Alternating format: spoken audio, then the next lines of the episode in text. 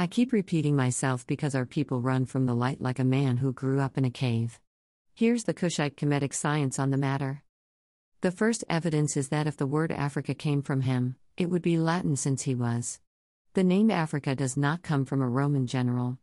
However, the word has zero etymological meaning in Latin, proving that it comes from another language. For those who don't know, all words in an original language have a specific root meaning that reveals the word's meaning.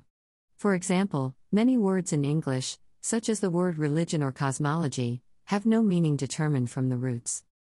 When this is absent, it is evident that the word import from another language. In this case, the word religion has its root in Latin meaning to bind, and the word cosmology is Greek, meaning study of the universe.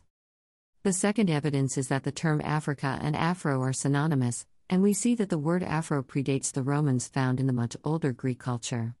However, Afro still has no etymological meaning in Greek, proving it to originate from another language.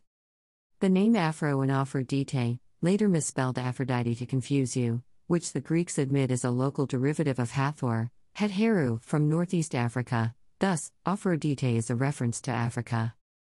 Realizing that the word Afro, as in Aphrodite, was a Greek reference to northeast Africa, we have to look for the etymological root. We find that the word exists in the Afar Afar, people of Ethiopia, a people with strong links to Kemet. Thus, when we look at the word Africa, understanding its origins in Kemet and its relationship to the Afar people, we can decipher its meaning. Afaraka, shortened to Afar, means flesh of Ra's spirit. This meaning parallels the Greek concept of Afro that about black slash Africans.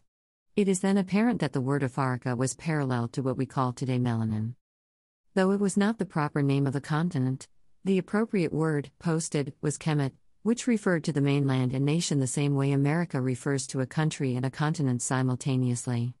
The name of the melanin defined us and is why the Greeks referred to us as Afro.